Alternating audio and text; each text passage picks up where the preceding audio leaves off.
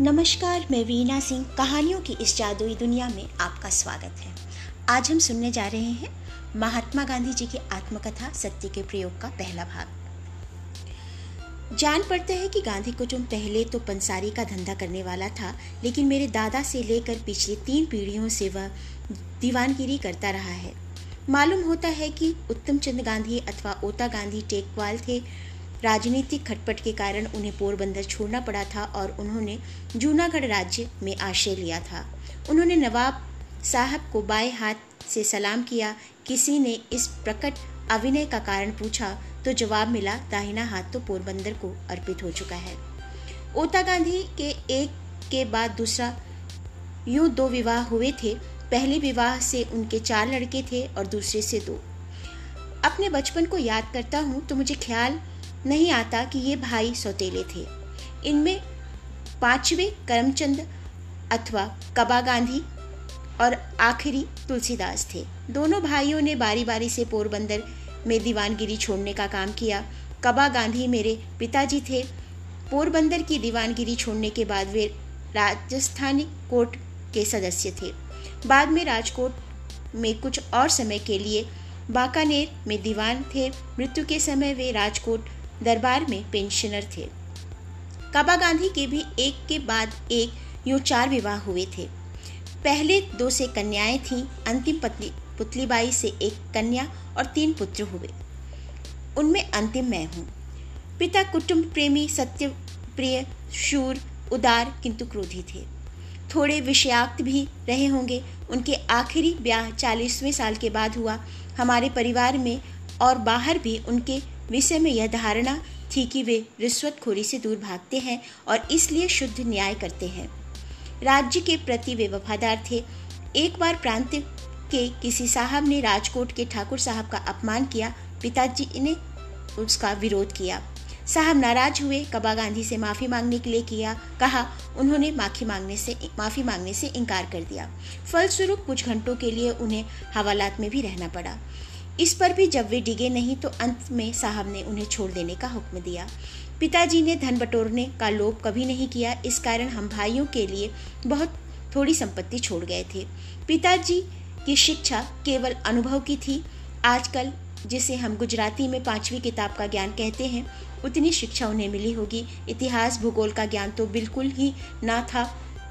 फिर भी उनका व्यवहारिक ज्ञान इतने ऊँचे दर्जे का था कि बारीक से बारीक सवालों को सुलझाने में अथवा हज़ार आदमियों से काम लेने में भी उन्हें कोई कठिनाई नहीं होती थी। धार्मिक शिक्षा नहीं के बराबर थी, पर मंदिरों में जाने से उनका कथा वगैरह सुनने से जो धर्म ज्ञान असंख्य हिंदुओं को सहज भाव से मिलता रहता है, उनमें था। आखिर के साल में एक विद्वान ब्राह्मण की सलाह से जो परिवार के मित्र थे, उन्होंने गीता पाठ शुरू किया और रोज पूजा के समय वे थोड़े बहुत श्लोक ऊँचे स्वर से पाठ किया करते थे। मेरे मन में यह छाप रही है कि माता साध्वी स्त्री थी, वे बहुत श्रद्धालु थीं, बिना पूजा पाठ वे कभी भोजन नहीं करती थीं। हमेशा हवेली, वैष्णव मंदिर जाती थीं।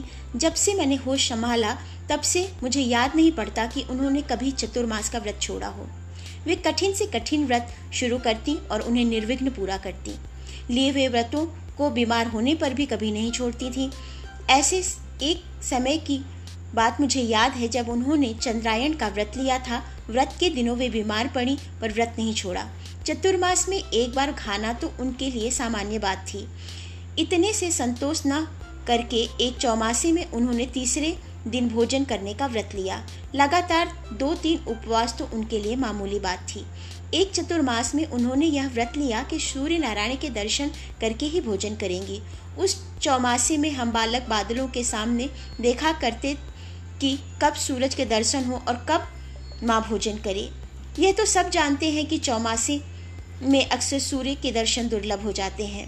मुझे ऐसे दिन याद हैं जब हम सूरज को देखते और कहते, माँ माँ, सूरज दिखा।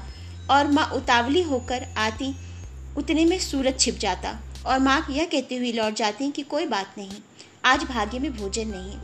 और अपने काम में डूब जाती।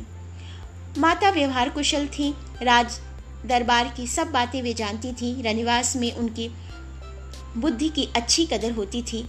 मैं बालक था कभी कभी माता जी मुझे भी अपने साथ दरबार गढ़ ले जाती थी।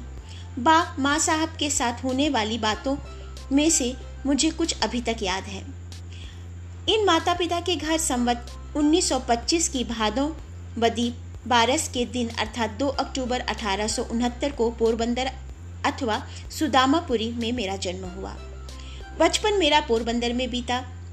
याद पड़ता है कि मुझे किसी पाठशाला में भर्ती किया गया था। मुश्किल से थोड़े पहाड़े में सीखा था। मुझे सिर्फ़ इतना याद है कि मैं उस समय दूसरे लड़कों के साथ अपने शिक्षक को गाली देना सीखा था और कुछ याद नहीं पड़ता।